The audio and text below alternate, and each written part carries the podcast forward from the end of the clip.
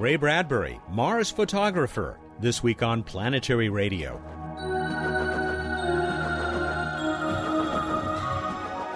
Hi, everyone. Welcome to Public Radio's travel show that takes you to the final frontier. I'm Matt Kaplan. Join us as we continue our special coverage of the International Conference on Mars with this special event honoring the beloved author and playwright, poet and visionary Ray Bradbury.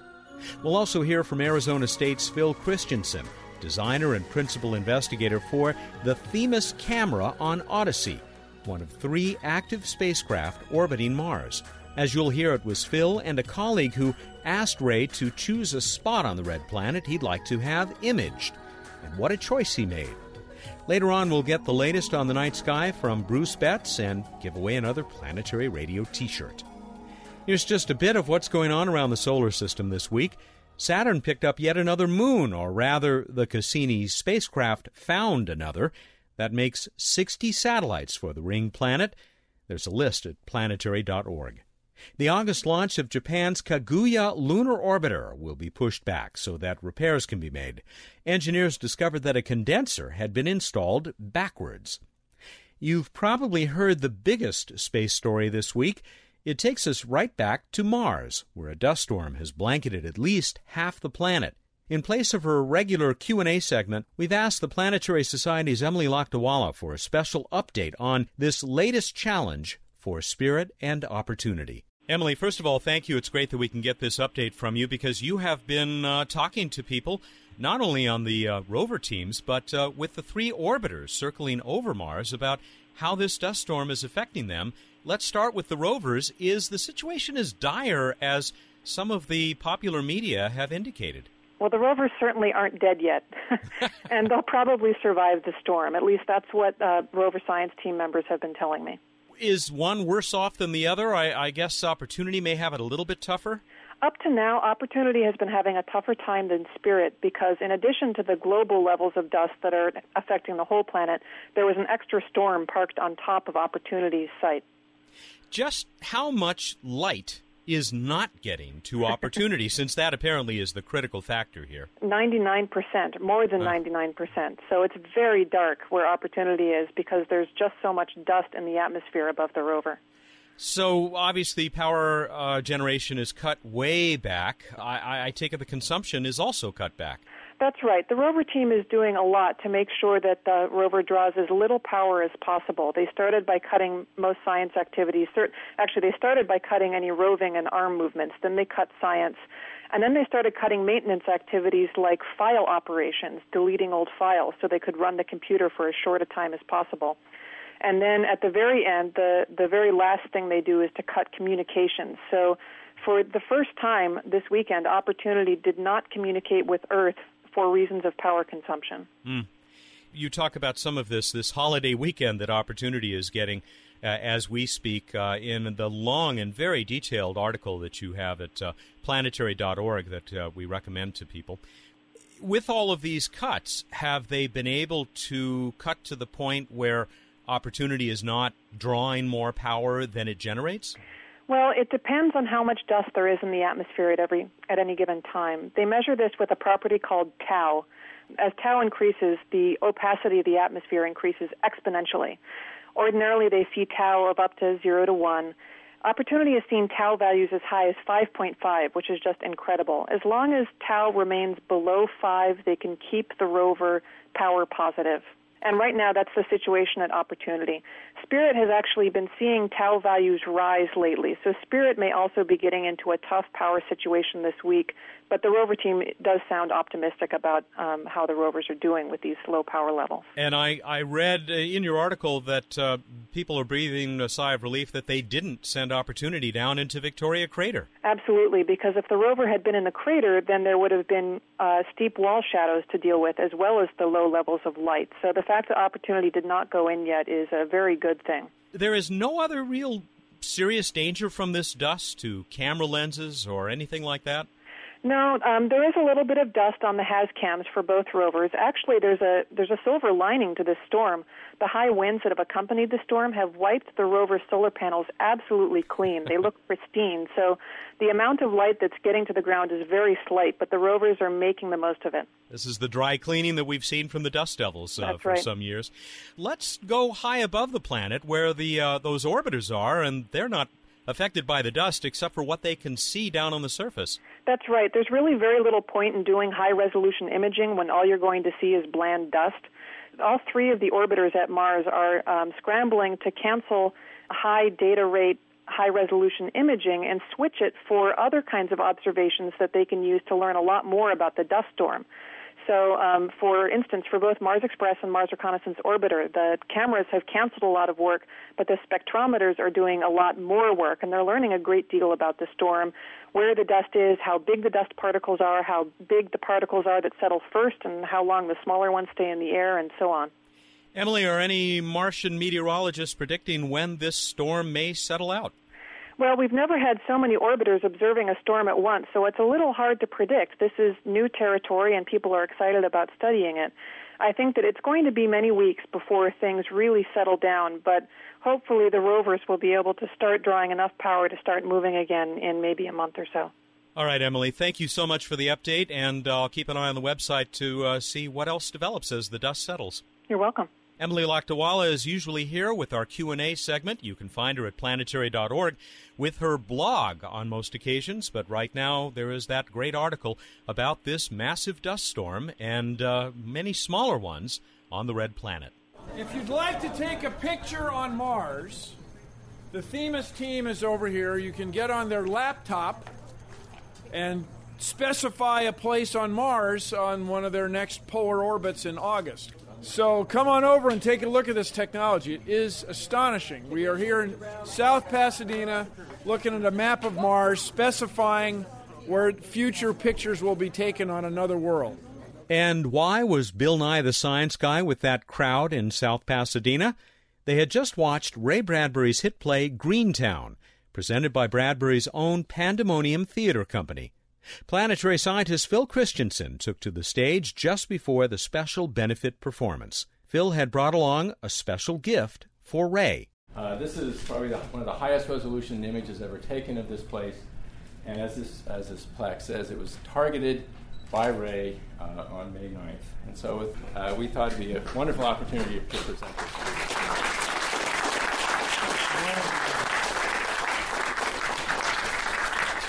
That's beautiful. So you did a great job. You took a really nice picture. Oh, that's beautiful. That's where I was born. Absolutely.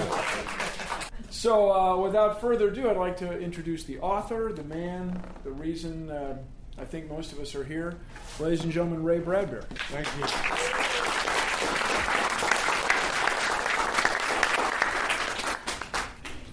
I suppose you wonder why I've called you here. Well, I, I'm a theater person. I've been in love with theater for all my life, from the age of 12 on. And finally, when I was in my 30s, I began to write one act plays and put them out in theaters. And I, I financed them myself. I didn't want money from other people because I didn't want to make a profit from theater. I wanted it from my heart. So, what you're going to see tonight is the accumulation of truths that started when I was 12 years old. When I was 12 years old, I discovered I was alive. I got out of bed one morning, I looked at the hairs on the back of my hand, and I said, My God, I'm alive. Why didn't someone tell me? so every day since then, the same thing has happened. I'm grateful for the life I've had, and I learned it the more I've been around space people. I've had wonderful experiences with Caltech and with Lou Friedman and with Carl Sagan and eh, with Mr. Sullivan from the New York Times. And we did a lecture at Caltech 30 years ago, which turned into a book about Mars. We didn't know we were writing a book, but when we finished talking, they put it down and it made this fantastic book Bruce Murray about Mars. too, right? Bruce Murray, yeah, yeah, and Arthur Clarke. So you see, the sum of my life is love. I fell in love with Mars when I was 13 years old. I lived in Tucson, Arizona, on a street called Lowell Avenue. How? You can't do better than that, can you? Mr. Lowell and his photographs of Mars. What you have here is an accumulation of the truths that have occurred to me and trying to live a life of love and doing theater and writing novels and doing short stories without knowing what I was doing. So, what you see tonight here is a combination of all these things. There's an Egyptian mummy in the third act, and in the middle of the second act, there are the magicians that influenced me when I, I wanted to grow up and be a magician. I met Blackstone when I was seven. I helped him disappear a horse. And so you see, I, I grew up and became a magician, didn't I? Anything I want you to believe, God damn it, that's what you're going to believe. and, and one final thing here before we start the play. This happened to me in the last two days.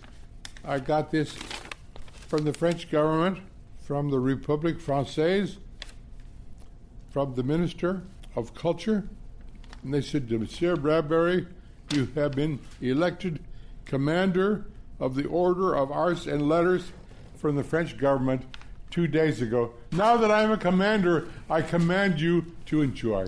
Thank you very much. Thank you very much. Author and playwright Ray Bradbury. Stay with us. We'll join the post performance reception for Ray in a minute to hear from Phil Christensen and Lou Friedman of the Planetary Society. This is Planetary Radio. I'm Sally Ride. After becoming the first American woman in space, I dedicated myself to supporting space exploration and the education and inspiration of our youth. That's why I formed Sally Ride Science, and that's why I support the Planetary Society. The Society works with space agencies around the world and gets people directly involved with real space missions. It takes a lot to create exciting projects like the first solar sail, informative publications like an award winning magazine, and many other outreach efforts like this radio show. Help make space exploration and inspiration happen. Here's how you can join us. You can learn more about the Planetary Society at our website, planetary.org/radio, or by calling 1-800-9-WORLDS. Planetary Radio listeners who aren't yet members can join and receive a Planetary Radio t-shirt. Members receive the internationally acclaimed Planetary Report magazine. That's planetary.org/radio. The Planetary Society, exploring new worlds. Welcome back to Planetary Radio. I'm Matt Kaplan. Ray Bradbury's Greentown had just received a standing ovation. The audience for the special benefit performance spilled out into the Fremont Center Theater's outdoor patio for a reception honoring Ray. Planetary Society Executive Director Lou Friedman was there. Like so many scientists and engineers, Lou started out as a science fiction fan. It's been a remarkable journey for me personally to see the the mix of science fiction and science.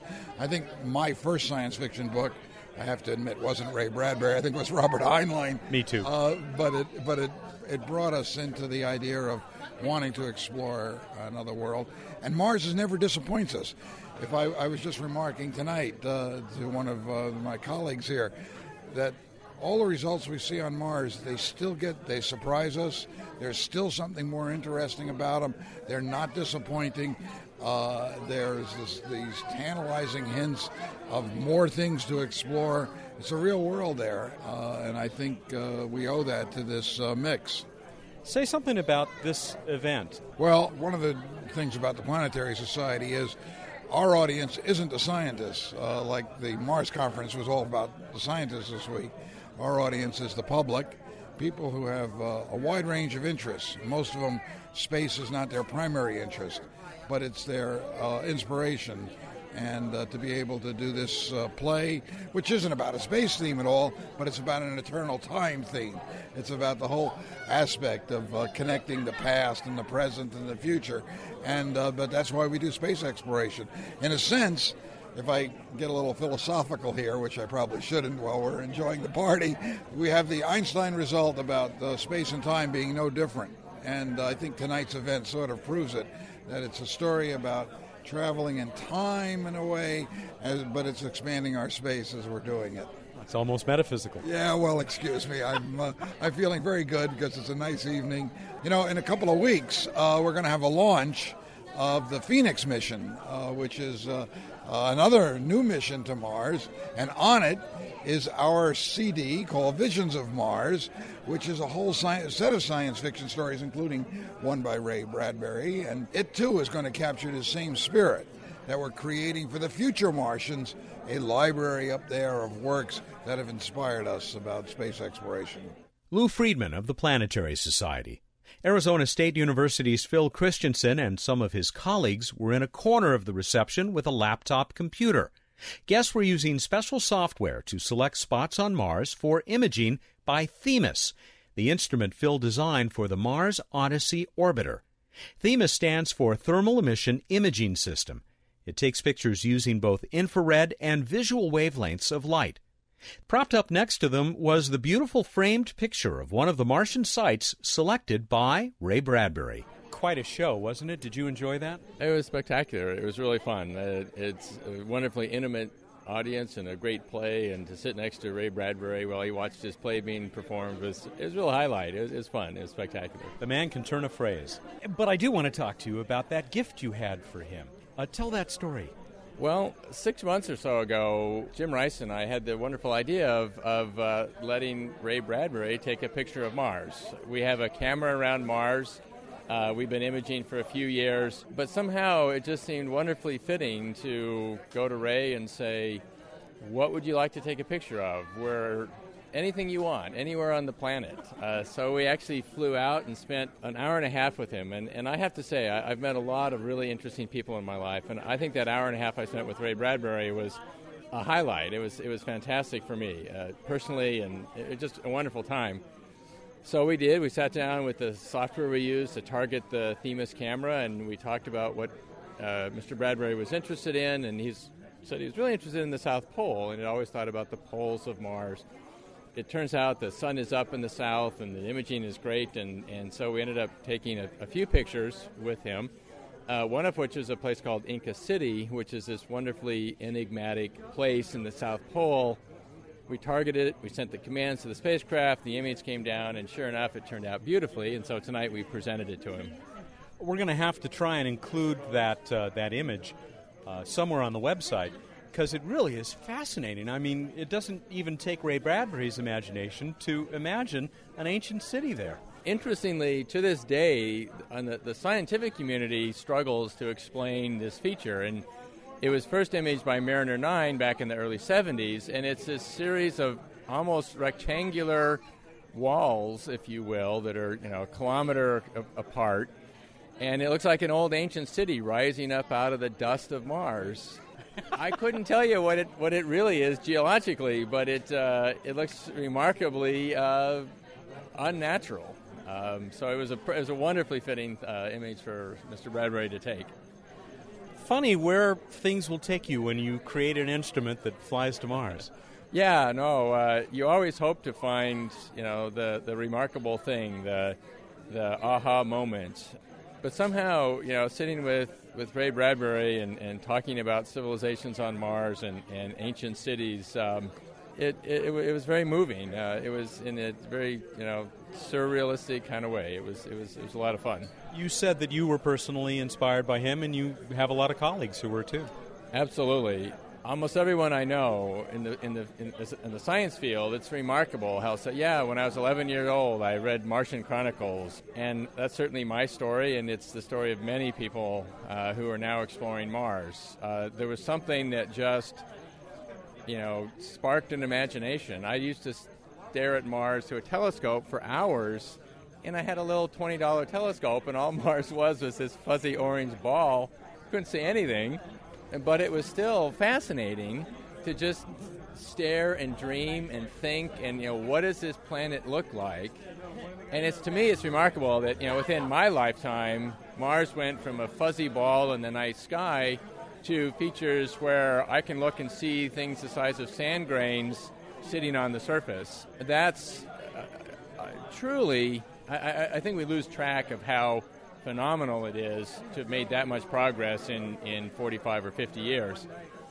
I used to think, well, maybe if we land and we see it, it'll take some of the mystery away. Mars won't be this, this. We can't use our imagination anymore. And to me, that's not the case. I think the more we learn about Mars, the more fun it becomes, the more interesting and ins- inspirational it becomes. And to slightly paraphrase uh, Ray, the more we learn about Mars, the more we become the Martians.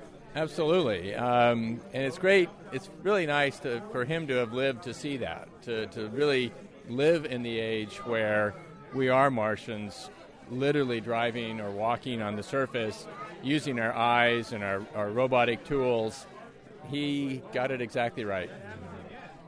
All right, I got to turn to science for a moment or two here. What can you tell us? What's the latest from your uh, your instruments there uh, in orbit and on the planet? In orbit, um, right now Mars has a raging dust storm, and you would say, oh, gee, that's too bad. But for many scientists, it's fabulous because in all the years we've really been studying Mars in the last 10 years or so, we haven't gotten a big dust storm.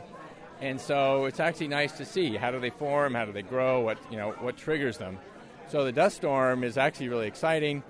The rovers are about, you know, one of them's about to drive down into the Victoria crater. The other one is wandering around in the hills just making spectacular discoveries. Within the last few weeks, we've found these deposits that are 95% silica, which I went back to the original proposal I wrote 15 years ago, talking about you know putting instruments on the surface of Mars, and wouldn't it be great if we found a deposit that was 90% silica, because that would point us at hot springs and and water and and now we've stumbled across one, and uh, that's really interesting. And so it's really giving food for thought for the geochemists to explain how you make a, a rock like that. Almost any way you make it involves a lot of water, um, warm water, and those are the type of things. You know, it's very similar to a, the, the rocks you find in Yellowstone biologists are sort of asleep in the back of the room, and we say, "Yeah, we found an ancient Yellowstone on Mars." Uh, believe me, they wake up.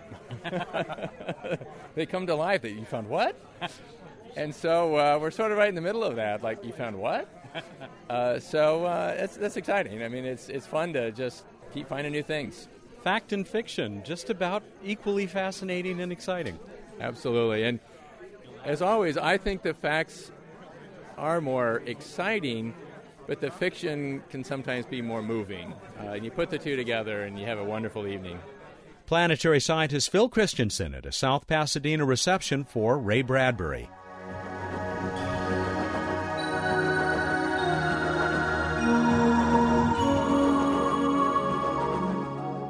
Time for What's Up on Planetary Radio. Dr. Bruce Betts is on the phone. He's the Director of Projects for the Planetary Society. What's your project today, Project Man? My project is to watch TV. yeah. You're watching this guy that we should send to Mars, right, on the Discovery Channel? Exactly. Man versus Mars. he will survive using only the native rocks and a uh, piece of bubblegum. this is the guy that, you know, all the speculation about the one way trip and all the people who would volunteer we should just draft this guy and send him. You know, he would he'd yeah, be like Robinson Crusoe on Mars. He'd find rocks that he could cook and make oxygen. Exactly, and then he'd build his own rocket from the native materials. Come back. That's right. All right, all right. What's in the night sky? Well, uh, Mars in the pre-dawn, middle of the night sky, dim and over in the in the east, and uh, it'll keep getting higher. We'll keep you posted. In the evening sky, of course, uh, Saturn pretty pretty well slipping away, but uh, Venus still looking bright over there in the west shortly after sunset. But we're going to lose that within the next few weeks too, although it will return in the uh, morning sky in a few weeks. And Jupiter kind of once it vanishes, and now it's being the uh, the jewel of the evening sky, and you can see it uh, up in the the south and early evening. And if you look below it, you can see the reddish object is uh, Antares in Scorpius, and it's just all quite lovely. Hmm. Don't you think? Very nice. You also might uh, still catch a glimpse of Mercury low in the east in the pre-dawn sky in late July. It will be a fairly bright-looking object, but very low in the east, doing one of its brief apparitions. Super. This week in space history, in 1969, of course, the Apollo 11 crew returns to Earth. We also had a couple significant, more than a couple significant launches, but I'll mention two. During this week, uh, we had Apollo 15 launch a couple years later, and then we had the Skylab 3 crew launching, the last crew to Skylab launching in the early 70s as well. On to Random Space Fact. It's a bit anemic, but we'll let it fly. Yeah, well, I'm still waiting for you know a good meal today since I, I've you know just been living in the jungle and I'm planning on hunting something. Eating uh, whatever insects you can find. Yeah, termites are tasty. I hear. Tastes like chicken. Tastes like little tiny chicken. On to the random space fact. Over 1,000 trans-Neptunian objects have been discovered Huh. since the first discovery in 1992. Pretty darn impressive. That's that's a lot of discovery in not a whole lot of time. Yeah, I'll say. And uh, half of those we actually know their orbits pretty well, and half not not so much. So objects out uh, by the orbit of Neptune, crossing the orbit of Neptune, trans-Neptunian. Fascinating. Well, I try. Let's go to the trivia contest. Well, it was quite a trick question, but it had a, a little twist of challenge to it, which was what was the first science return from NASA's Discovery program? And I wanted people to give the spacecraft and the target. And uh, how do we do, Matt? You know, I think we had a higher percentage of wrong answers on this, uh, at least going by your reading of the correct answer, Well, than we've I'm ever always had. right by definition. Uh, very, very interesting responses. One that does fit your criteria for correctness and winningness of T-shirts. uh, it's Richard Copo, Richard Copo of Lynchburg, Virginia, who said the first science return from the Discovery program was from NEAR, the Near Earth Asteroid Rendezvous. This is correct, and although uh, NEAR had not reached its primary target of Eros, they did that thing they do and found uh, other targets they could fly by. In this case, the asteroid Matilda. And on June 26th and 27th of 1997, the NEAR spacecraft returned over 500 images of Matilda as well as various other scientific data. And this was several days ahead of Mars Pathfinder, which was uh, kind of lumped in at the last minute to being called a Discovery mission. But uh, it was a few days before it got to Mars, and uh, and before Lunar Prospector went off and played at the Moon early the next year. What have you got for us uh, as a brand new contest? Brand new contest. Name all spacecraft. Go on, please. All right. That successfully returned images from the surface of Venus. Ooh, all spacecraft that successfully returned images from the surface of Venus, and landers. to be clear, words. that they were actually on the surface Yeah, of Venus no. when they returned these. not just cutting through the clouds with radar or something else. Right. All right, All right. Go to planetary.org slash radio. Find out how to enter. And you got to do that. Get that entry in by July 30th. That's Monday at 2 p.m. Pacific time, July 30th. All right, we got to get out of here. All right, everybody, go out there, look up in the night sky, think about how you would survive on Mars. Thank you. Good night. You ever see that Robinson Crusoe on Mars? That guy was resourceful. I, I saw the one with Santa Claus and Mars. No, that was the sequel. That was different. Okay. He's Bruce Betts, the Director of Projects for the Planetary Society, and he joins us every week here for What's Up. Our special Mars coverage continues next week as we talk with Peter Smith, Principal Investigator for the Phoenix Lander, about to leave Earth for the Red Planet. Planetary Radio is produced by the Planetary Society in Pasadena, California. Have a great week, everyone.